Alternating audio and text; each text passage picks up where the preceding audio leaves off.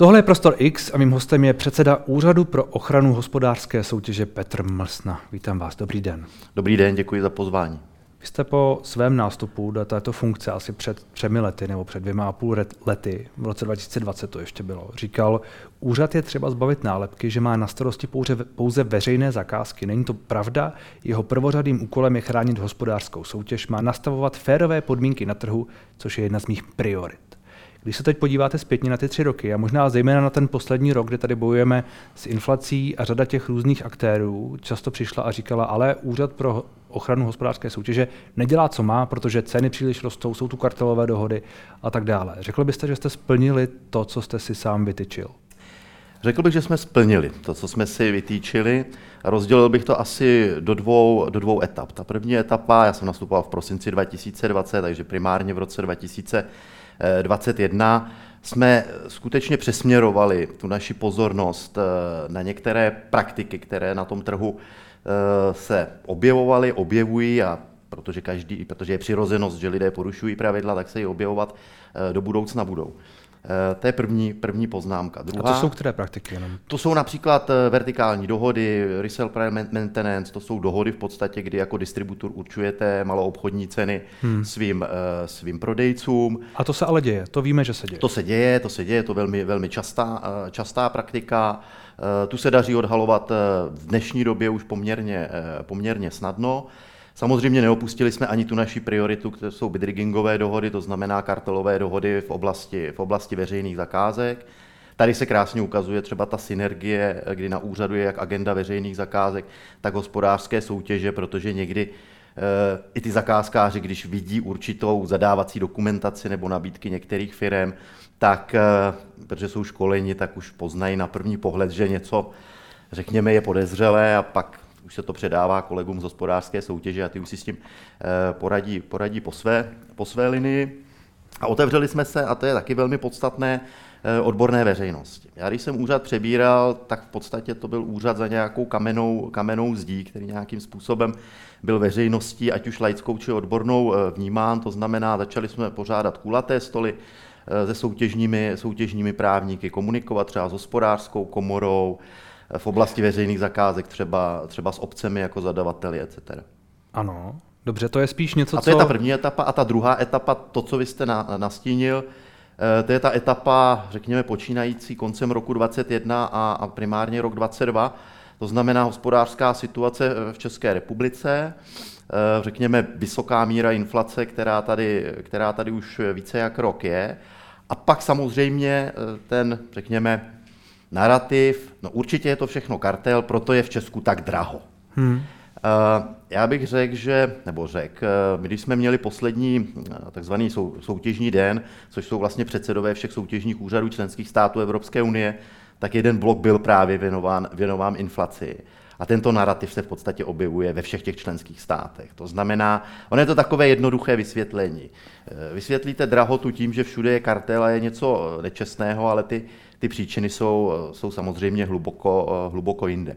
Ale my jsme na to reagovali tím, že jsme udělali sektorové šetření eh, na půdorysu nebo u pěti základních potravin, mléko, eh, vejce, eh, kuřecí maso, a to na, řekněme, pěti časových osách, aby jsme mohli srovnat rok 2018, to znamená, než vůbec vypukl COVID, pak začátek COVIDu, energetická krize a, a, a vysoká, vysoká inflace.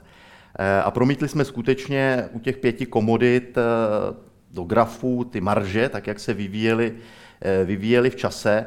A je na tom skutečně vidět velmi neúprosně, že největším impulzem k té inflaci a, a vlastně růstu marží, ať už je to prvovýroba, zpracovatelský sektor nebo, nebo malou obchod, byla primárně energetická krize, nebo spíš bych řekl energetická nejistota, na tom trhu i jak bude situace vypadat, eh, vypadat do budoucna. Spouštěčem říkáte. Já se domnívám, že těch spouštěčů... Ale to, to, to je něco, co bylo na začátku, ale my už jsme teď o rok a půl už skoro dál. A my přece víme, že ty energie se nějakým způsobem konzolidovaly, často, často poklesly, ne tam, kde tedy byly, ale prostě ta situace je jiná. A ti zemědělci, i potravináři, i výrobci a i prodejci ostatní často říkají, ale my jsme je museli promítnout a tak dále, no ale my jsme rok a půl dál a my chápeme, a teď myslím my, spotřebitelé, chápeme asi, že ta situace není jednoduchá v tom, že to je takhle a najednou prostě se všechno zlevní. Na druhou stranu to přece už není dostatečná, uh, dostatečný důvod, ta energetická krize. To, je, to může být na začátku, ale pak se zdražovalo znovu a zdražuje se do jisté míry stále. Například teď se objevují čísla okolo zeleniny, která je často sezónní, ale najednou to, co se říkalo na jaře, že až přijde sezónní zelenina, tak zlevní, tak ona nezlevňuje. Ona naopak ty ceny se drží nebo, nebo, nebo ještě zdražuje. To, to, je, to je zvláštní fenomen toho celého středoevropského prostoru. Když se podíváme na to srovnání eh, západ versus střední Evropa, míněno tedy třeba Česko, Slovensko, Polsko, Maďarsko, tak první důležitá věc, kterou je potřeba zmínit, tyto země střední Evropy mají nejvyšší míru inflace eh, v rámci členských států eh, Evropské unie, plus pobaltské státy, ale tam to také samozřejmě začíná velmi výrazným způsobem klesat. No a ty příčiny můžou být různé.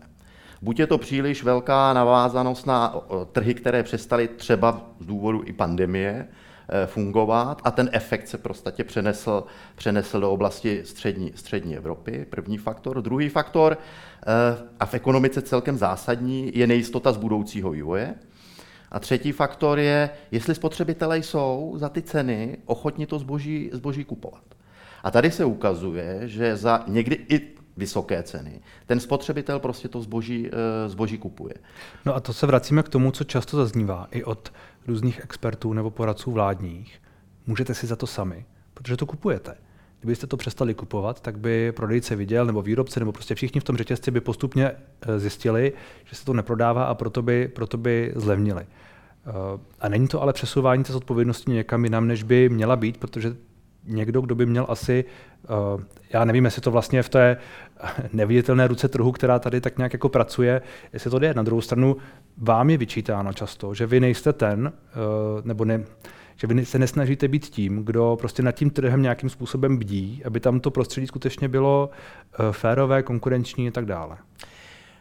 My nad tím trhem bdíme. To, a to velmi, velmi bedlivě, ale nejsme cenotvorný orgán.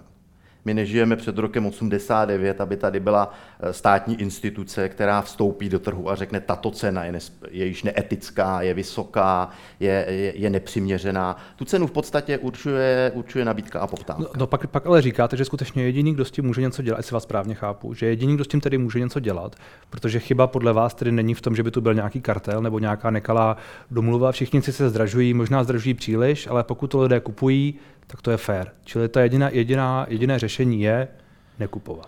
Nekupovat anebo změnit, změnit spotřební návyky. Ono třeba na těch posledních datech, které vykazoval malou obchod, se ukazuje, že celkový objem eh, zboží prodaného v malou obchodu klesá. To znamená, ten spotřebitel Eh, skutečně reaguje tím způsobem, jak jsem říkal před chvíli. To znamená, no ale, může něco oželet, no. tak to oželí. No ale to jsou věci, které se oželí a to je, já nevím, já chápu, že asi si člověk nepotřebuje kupovat elektroniku nebo nějakou drogerii, takovéhle věci, ale pak jsou věci, které si kupovat musí a to jsou typicky ty základní potraviny, zelenina, nevím, eh, všechno možné pečivo, brambory a podobné věci, které ale taky zdržují. Já jsem mluvil a, teď primárně o potravinách ano, a poklesu a, a, tam, a tam přece člověk už, anebo já možná ano, na druhou stranu uh, chučí rodina prostě nemá tak moc na výběr a asi nebude tak moc diverzifikovat to, jestli prostě půjde nebo nepůjde, prostě kupuje, co je. A pak přijde někdo, já nevím, minister zemědělství a řekne, nakupujte fakci a jsme v té spirále, ve které jsme. No, v České republice vůbec je dobré si položit i otázku, jak vysoké ceny potravin u nás jsou. A to je hmm. takový odvěký, odvěký problém, protože u nás v podstatě nezjistíte, téměř nezjistíte jednotkovou malou obchodní cenu slevová politika maloobchodních řetězců, kdy všechno je ve slevě o 40, o 50, o 70 a funguje to v podstatě na nějakém automatizovaném vzorci podle ročních eh, období u jednotlivých řetězců, což jsme také v té naší zprávě ze sektorového šetření, eh, šetření zmapovali, ukazuje, že my vlastně nevíme, kolik stojí eh, jednotlivé potraviny. A v tomto jsme v Evropě naprosto unikátní. Není to problém? No, jestli je to problém, Toť otázka. Některé státy to velmi výrazně regulují, eh, jaká je skutečně malo, stanovená maloobchodní cena eh, a regulují slevové, eh, slevové akce, což je typicky třeba, třeba Francie, ale v České republice tomu, tomu tak není. To je prostě fakt. Ano. Jestli je to dobře nebo špatně, to je otázka. Já nevím, jestli je to dobře nebo špatně. Hmm.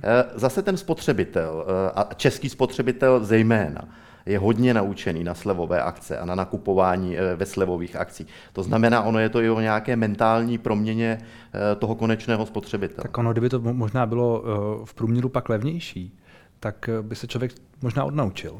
Je těžko, těžko říct, Kdy, kdyby, kdyby zjistil, že ve hmm. výsledku zaplatí vlastně stejně, a akorát nebude muset tedy jako Jiřina Bohdalová kroužkovat nebo dělat některé jiné často poměrně nedůstojné věci, prostě stát ve frontách, být v 6 ráno v Kauflandu, teď to, to znáte.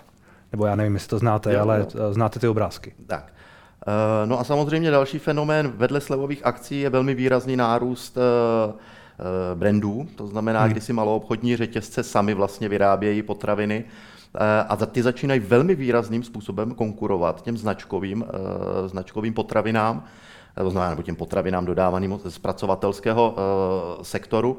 A samozřejmě tím klíčovým faktorem, proč tomu také je cena protože eh, výrobky, které malou obchod prodává pod svojí vlastní značkou, bývají levnější než, eh, než ostatní potraviny. Hmm. Takže to jsou všechno faktory, které se vám v podstatě potom promítají za prvé do ceny. No, ale, Když ji zprůměrujete, tak ona nějaká je, ale já, já tomuhle, já, já tomuhle některé... rozumím, ale zároveň pořád jsme v situaci, kdy tady ta eh, potravinová inflace je v podstatě nejvyšší v Evropě, nebo jedna z nejvyšších. A vidíme, že například v Polsku, kam už řada lidí z těch, z těch pohraničních oblastí jezdí nakupovat a vrací se a všichni říkají, prostě kolik ušetřili a tak dále, uh, že ta situace je jiná, čili to asi může být jinak. Tak se člověk jako zamýšlí nad tím, proč to tak je. A jestli skutečně je to tím, že my jsme nějací jiní konzumenti, než jsou ti Poláci, kteří možná nakupují lépe, a nevím, a tak to asi nebude ono. Že jo? To nebude to klíčové. Ono, když se podíváte, ono je to jednoduchá, jednoduchá matematika, když se podíváte na sazbu DPH u potravin, která je 15%, hmm. a je to nejvyšší sazba daně z přidané hodnoty v Evropě, tak hmm. logicky ty potraviny budou stát eh, v komparaci s ostatními státy více. První faktor. To je jenom konstatování. Druhý, měli, měli jsme tak vysokou inflaci kolem 15 i více, více procent a připočtete k tomu těch 15 procent eh, sazby DPH, no tak jste 100 koruny vlastně 30 korun, jenom inflace, inflace a DPH. Jo.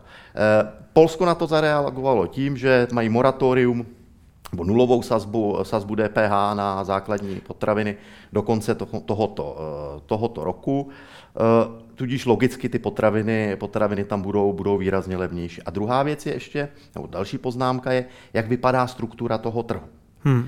Eh, to znamená, třeba polské zemědělství je masové, je to, je to, je to exportní, eh, exportní odvětví polského hospodářství a v podstatě v takovém případě, v tom velkém objemu, když vyrábíte ve velkém objemu, tak vždy vyrábíte levněji, než hmm. když vyrábíte eh, v malém objemu. Na druhou stranu, když vidíte zprávy o tom, že zemědělci, výrobci, potravináři a tak dále hlásí rekordní zisky, za, za ten minulý rok, často eh, z koncernu Agrofert mimochodem, Agrofert, to jsou, to jsou zisky ve eh, stovkách milior, miliard, často meziročně eh, o polovinu, o 100% vyšší.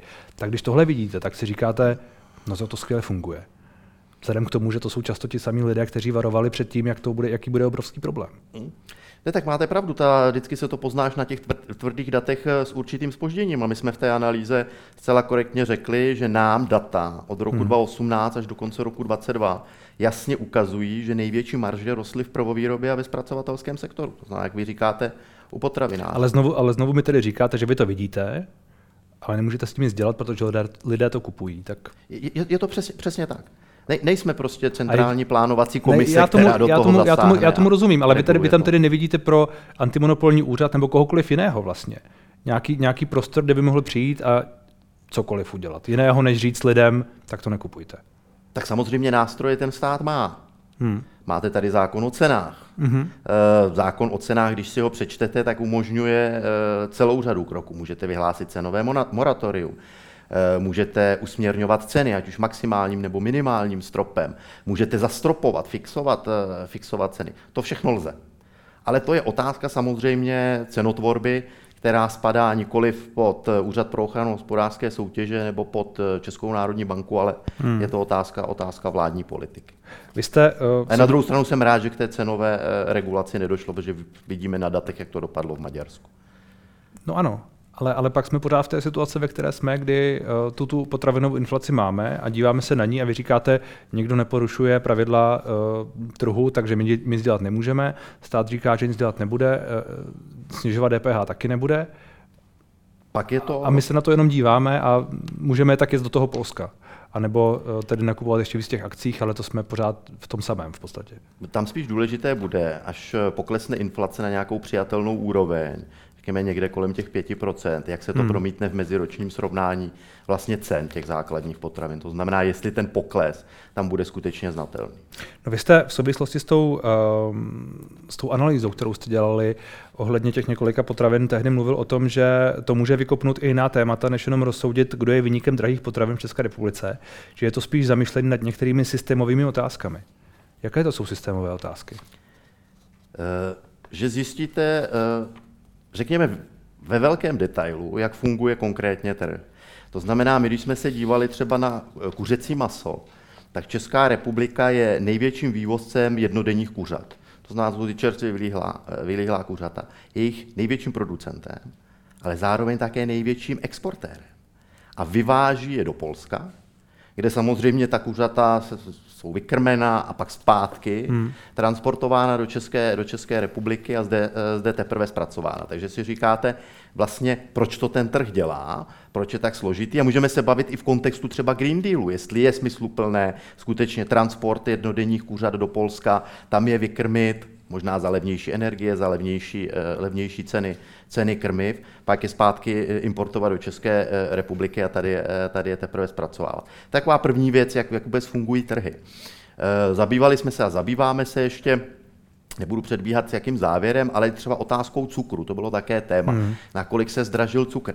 No, když se potom podíváte na to, jak funguje trh, tak cukrovárnictví je ze spotravinářského sektoru jediný sektor, který je zatížen emisními povolenkami. To znamená, v okamžiku, kdy vám roste na burze cena, cena emisních povolenek, tak se vám logicky promítne do ceny toho cukru. Ale to není tržní nástroj, to je regulační nástroj který si vymyslela Evropská unie a říká, cukrovarnictví je energeticky náročný sektor a tudíž my ho zatížíme emisními povolenkami, aby jsme ho donutili k tomu snižovat eh, tu danou energetickou eh, náročnost. Ale to prodražuje ty potraviny administrativními opatřeními a nikoli v důsledku střetu nabídky a, a poptávky. Takže to jsou otázky, které v podstatě je legitimní se o nich, o nich bavit, jestli je takový systém smysluplný, jestli vede k nějakému, k nějakému finálnímu výsledku a podobně. Hmm. cukrovárnictví jenom příběh, který vlastně skončil, možná si to vybavíte, když se vstupovalo do Evropské unie, tak se dělala, eh, dělala cukerná reforma. Hmm. A, a byl, byl, byl obrovský, řekněme, jakoby narrativ Evropské, Evropské unie, který říkal, budeme zavaleni levným jihoamerickým e, cukrem. Hmm. Tudíž naše cukrovaly nebudou moci obstát. Ukončete činnost cukrovaru, přejděte na jinou, e, na jinou průmyslovou nebo, nebo hospodářskou výrobu a za každou tunu odepsaného cukru dostanete dotaci na to, abyste si mohli, řekněme, transformovat, transformovat ten svůj, ten svůj biznis, biznis do něčeho jiného. No ukázalo, že ten systém byl, že ta myšlenka byla úplně nesmyslná. Cukrovárnictví nezaniklo, složitě se, složitě se obnovovalo a přijde zase administrativní opatření, které říká, tak to zatížíme, zatížíme emisními povolenkami. To jsou hmm. podle mě otázky, nad kterými je potřeba se zamýšlet v tom dlouhodobém, v dlouhodobém kontextu. Hmm. A máte pocit, že se někdo zamýšlí nad těmito otázkami? Tak eh, sektorové, sektorové šetření skončilo nějakými, nějakými závěry. Eh, je veřejné, veřejné na internetu, prezentovali jsme ji eh, v poslanecké sněmovně, na zemědělském výboru i na podvýboru. Eh, mělo ji, dostali, dostali ministerstvo zemědělství k dispozici. Byl bych rád, kdyby se do toho politického diskurzu právě takovéto otázky, otázky dostaly. To se ale neděje. No, jako tak, jinak. Od, má to, je, jistou, to je oznamovací věta, to se má, prostě neděje. Jasně, má to jistou setrvačnost, uvidíme, uvidíme, ano, uvidíme ano. jak to, to bude, je, bude fungovat. To, to, je, to je hezký eufemismus, ano. Je. Uh, na, na druhou stranu, pokud tyhle ty problémy vidíme, a to jsou přece často, to, je, to jsou ty absurdní situace, a já, já myslím, že tohle to přesně s, tě, s těmi kuřaty je ten případ, že vidíte um, vejce, myslím, že to byly vejce, které jsou sice z Polska, ale jsou vlastně české, protože to jsou české slepice, které my jsme tady dovezli do, Pol- do Polska. A oni snesli asi, asi jako ta uh, jednodenní kuřata, oni tam je nějakým způsobem vykrmili a tak dále, tam snášejí vejce, které pak dovážíme sem a ty vejce jsou jakoby česká, protože jsou z českých kuřat, ale které jsou ale v Polsku. Polsko. No to, to je přece absurdní situace. No je to absurdní. Ani s tím vlastně dělat nemůžeme, protože takový je trh. No, já myslím, no nejenom trh, taková, takový, taková je vůbec globální ekonomická, eh, ekonomická politika. Hmm. To znamená, my jsme v podstatě v, Evro- v Evropské unie začali tu naši výrobu už několik desítek let přemysťovat mimo území, eh, území Evropy. A když nás zasáhly globální krize typu, typu pandemie, eh, covidu, tak eh, nastala situace, že jsme nesoběstační. A nemusíme se bavit jenom o potravinách. Můžeme se bavit o přesunu třeba výroby, výroby léčiv mimo Evropskou unii, která je přesunuta hmm. do jihovýchodní, jihovýchodní Asie. A najednou velmi nebo hodně států se potýká s výpadky určitých, eh, určitých léčiv, protože nemáme vlastní kapacity v členských státech Evropské unie, aby jsme si vyráběli třeba základní léky, eh, léky sami. Takže zase, to už je opravdu potom filozofická, řekněme, otázka, co očekáváme od Evropy do budoucna. Jestli bude soběstačná, a nebo tedy bude vyvážet nebo poptávat výrobu, výrobu v jiných státech světa, ať už to bude Jižní Amerika eh, nebo, nebo Ázie, a bude na nich samozřejmě nejenom eh, řekněme, z hlediska eh, daného zboží a jeho dostatku, ale v podstatě ekonomicky závislé. No a to, že tu chybí některé léky, a naposledy například ten penicilin, který se sem z nějakého důvodu v tuhle chvíli dováží nedostatečně, protože ta regulovaná jeho cena je údajně příliš nízká a že se nevy, ne, nevyplatí se tomu hmm. výrobci hmm. to tady prodávat Jasně. a radši to prodá jinde dráž, Jasně. tak to je taky v pořádku. No tak to se musíte zeptat eh, státního ústavu pro kontrolu léčiv, hmm. protože ten je cenovým regulátorem, který stanovuje, eh, stanovuje cenu ne, tomu, léku, já, tomu já rozumím, tomu já rozumím, tomu já rozumím. Na druhou stranu není tohle porušení nějaké soutěže? Není. Tady to neporušuje vůbec žádná pravidla. Jestli hmm. míníte, když někdo přestane vyrábět, eh, hmm. vyrábět konkrétní lék, to je vlastně to je smluvní vztah, Hmm. Jako když budete mít s někým uzavřenou smlouvu, poptávám si ne, ono to je, ono to je možná naopak definice soutěže, že? Uh, respektive toho, že prostě se jim to tady nevyplatí prodávat, tak to prostě neprodávají. Je to a to je, to je vlastně příliš. A nebo zaplatíte víc a my vám to budeme vyrábět a budeme hmm. vám to vy jste zároveň, vy jste zároveň uh, mluvil v jednom rozhovoru, a bylo to pro týdeník uh, Echo relativně nedávno. Je otázka, jestli naše zemědělství bude schopné konkurovat, až se všechny okolní státy přizpůsobí nový pod, novým podmínkám, nebo zůstaneme skanzenem uprostřed střední Evropy. Vy jste tam kladl otázku, jestli se zemědělci dost uh, přizpůsobují na to nové, na změnu podnebí, na klimatickou změnu, na modernizaci technologií a tak dále. Tohle je něco, co podle vás bude problémem v těch dalších uh, měsících a letech? No já se domnívám, že nejenom ve vztahu k zemědělství, ale k celému, k celému našemu průmyslu. Budeme si muset skutečně položit otázku, uh, jestli naše technologické postupy, výrobní postupy uh, budou, budou v souladu s těmi politikami, které se prosazují. Já je nehodnotím, mám na ně nějaký názor, ale míním tím, míním tím primárně, primárně Green Deal. To znamená, potom to bude o tom kuřeti, jestli ho vyvezete do toho, do toho Polska, jestli se vám to vyplatí nákladově, hmm. anebo skutečně předěláte uh, svoje, uh, svoje chovy tak, aby se vám vyplatilo, vyplatilo nejenom to jednodenní kuře, ale zároveň to, to kuře taky vykrmit a potom ho zároveň i zpracovat na, na území České, České republiky. No a když za sebou máte to šetření a, a věnujete se tomu zemědělskému sektoru víc, tak máte pocit, že to, to co vidíte, skutečně je ten skanzen, zemědělský ve střední Evropě, který jaksi eh, potenciálně narazí na to, že všude jinde to bude trochu dál? Já bych nechtěl hodnotit, jestli eh, eh, nebo nechtěl bych udělat globální soud o zemědělství, zemědělství jako, jako celku. Ale uvedu jeden, jeden příklad. A on, ono, ono to budí politické samozřejmě emoce, protože když se baví politici o zemědělství, tak říkají, měli bychom být soběstační, měli bychom hmm. si sami vyrobit potraviny, kvalitní české potraviny a nedovážet jiné potraviny druhé kategorie eh, ze západu nebo z členských států Evropské unie na západ, eh, na západ od nás. No jo, ale pak když se podíváte na ten reálný český trh, tak zjistíte, že on není prostě konkurence, konkurenceschopný. A že je naprosto po mém soudu naivní si myslet, že stát velikosti České republiky, 10,5 milionový stát uprostřed Evropy, eh, který je v podstatě transitní trasou, eh, trasou, to měno tím teda tu ekonomickou transitní trasou, bude naprosto soběstačný ve všech komoditách. Hmm. To nejsou ani velké státy. To znamená, buď teda se politicky rozhodnete ano za každou cenu budovat soběstačné české zemědělství a potravinářství ve všech segmentech, a nebo se rozhodnete, že se zaměříte skutečně jenom na některé segmenty a zbytek budete, budete třeba importovat, importovat, z České, eh, importovat do České republiky. A to, to je podle mě legitimní, eh, legitimní otázka. Hmm. Já se domnívám, že u nás ta diskuze probíhá eh, na takové emo- politická diskuze, na takové emocionální bázi. Eh, musíme podporovat české značky, hmm. musíme podporovat české zemědělce. Jo, je v tom takový ten prvek... Nacionalismu. No, náro, no nacionalismu. Vlastenectví. Tak. Pseudo. Tak. Potravinového. Ano, ano, hmm. to se řekl hezky, pseudopotravinového vlastenectví. A je to, je to, uh, je to iracionální? No po mém soudu je to iracionální. Hmm. Protože ten cíl, toho cíle samo, eh, nemůžete, nemůžete dosáhnout. Ten cíl, cíl je nereálný.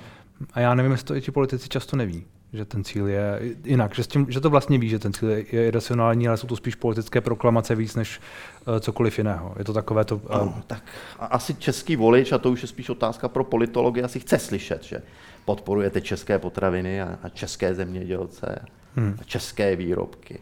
Hmm. No a uh, když se tedy podíváme zpátky na to, že jsme se bavili o tom, že vy tedy říkáte, že vlastně problém s kartely nebo s něčím, že, s tím, že by někdo v, tom, v té potravinové vertikále takzvaně zneužíval svého postavení a, a tak dále, že tenhle problém tu prostě není, tak potraviny prostě budou dát potenciálně zdražovat, zvlášť pokud ta inflace nebude klesat. Tak to prostě je. Že to očekávání už tam je takové a e, že ta cenová spirála je prostě rozjetá. vidíme, že ta inflace tak, jak jde dolů, tak e, hmm. nějakému progresivnímu nárůstu e, cen potravin, potravin nedochází. On je v tom totiž taky řekněme, odložený časový aspekt. My očekáváme, že když klesne inflace, tak automaticky za týden se to promítne na cenách, na cenách potravin. No my čekáme, že se to někdy promítne na cenách potravin, zatím to nevidíme. A teď třeba já řeknu, řeknu eh, k, k otázce obilí, ceny obilí. Podívejte se, když kupujete obilí na futures, eh, to znamená, kupujete ho, eh, kupujete ho rok dopředu a minulý rok byla vyšponovaná cena, že pšenice stála 10 tisíc za tunu, tak hmm. vy vlastně udržujete ještě rok poté tu svoji investici, ty náklady, za který jste nakoupil na futures a musíte si to promítnout, eh, promítnout do ceny. Jo? To znamená zase, je to i o určité obchodní, obchodní politice. Eh, což je nevyspětatelný aspekt. A pak, když se podíváte, že nakupujete zboží, které teprve za rok se možná urodí někde, eh, někde na poli, abyste ho mohl zpracovat a vyrobit z něj, z něj potraviny, tak do něj promítáte ty náklady minus ten jeden rok zpátky. Hmm. To znamená, opravdu ten časový efekt je, je, je hodně odložený. Ale zase bude záviset potravina od potraviny. Jo. Hmm. Eh, a samozřejmě máte ještě další vlivy, které se vám promítají do cen. A to je, to je celoevropský problém a to je obrovský eh, nárůst cen, eh, cen hnojiv. Hmm.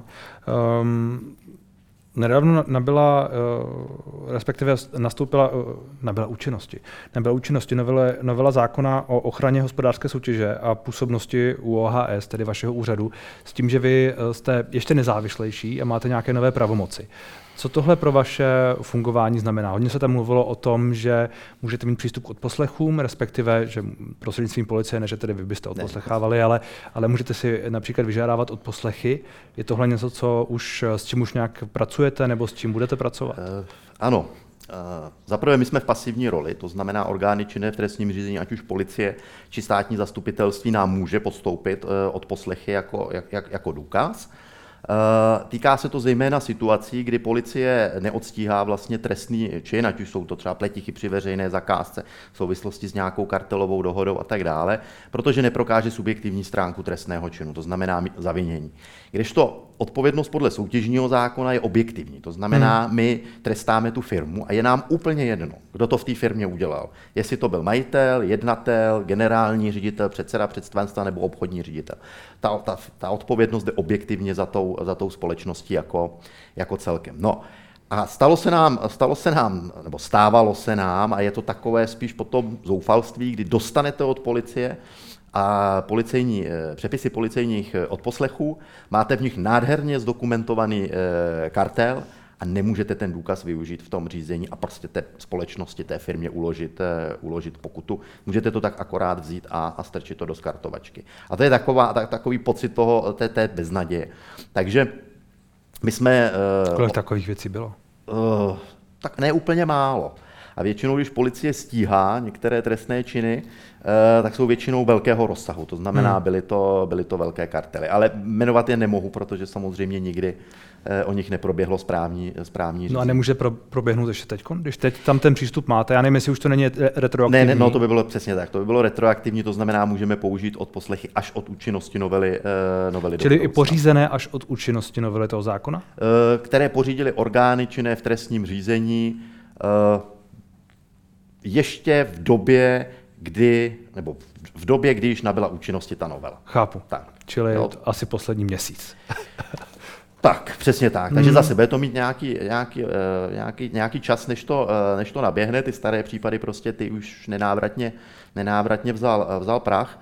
Ale domlu, my jsme oslovili politiky s tímto, vysvětlovali jsme jim, co je to za problém a tu absurditu vlastně té situace, kdy stát si pořídí důkaz hmm. pořídí ho policie, má ho a nemůže ho využít. Tak to nám přijde, přišlo eh, nesmyslné. Navíc polovina států Evropské unie už tuto pravomoc má, takže to není žádná novinka extra úřadu pro ochranu hospodářské soutěže. Eh, a navíc nedávno, nedávno je to tři týdny, měsíc možná, Eh, Evropský soud pro lidská práva na nizozemském případu, který použil právě policejní odposlechy, konstatoval, že je to v souladu i s Evropskou úmluvou o ochraně lidských práv a základních svobod, takže definitivně hmm. takové ty námitky porušuje to lidská práva, je to nepřiměřené, tak v podstatě, v podstatě padly. No ono totiž možná v souvislosti eh, s vaším úřadem um to hodnocení a to kritické hodnocení, který, které na vaší uh, osobu, ale spíš tedy na ten úřad, uh, občas zaznívá, souvisí s tím, že vy říkáte, že se vám vlastně daří a že vlastně je to všechno hezké. Na druhou stranu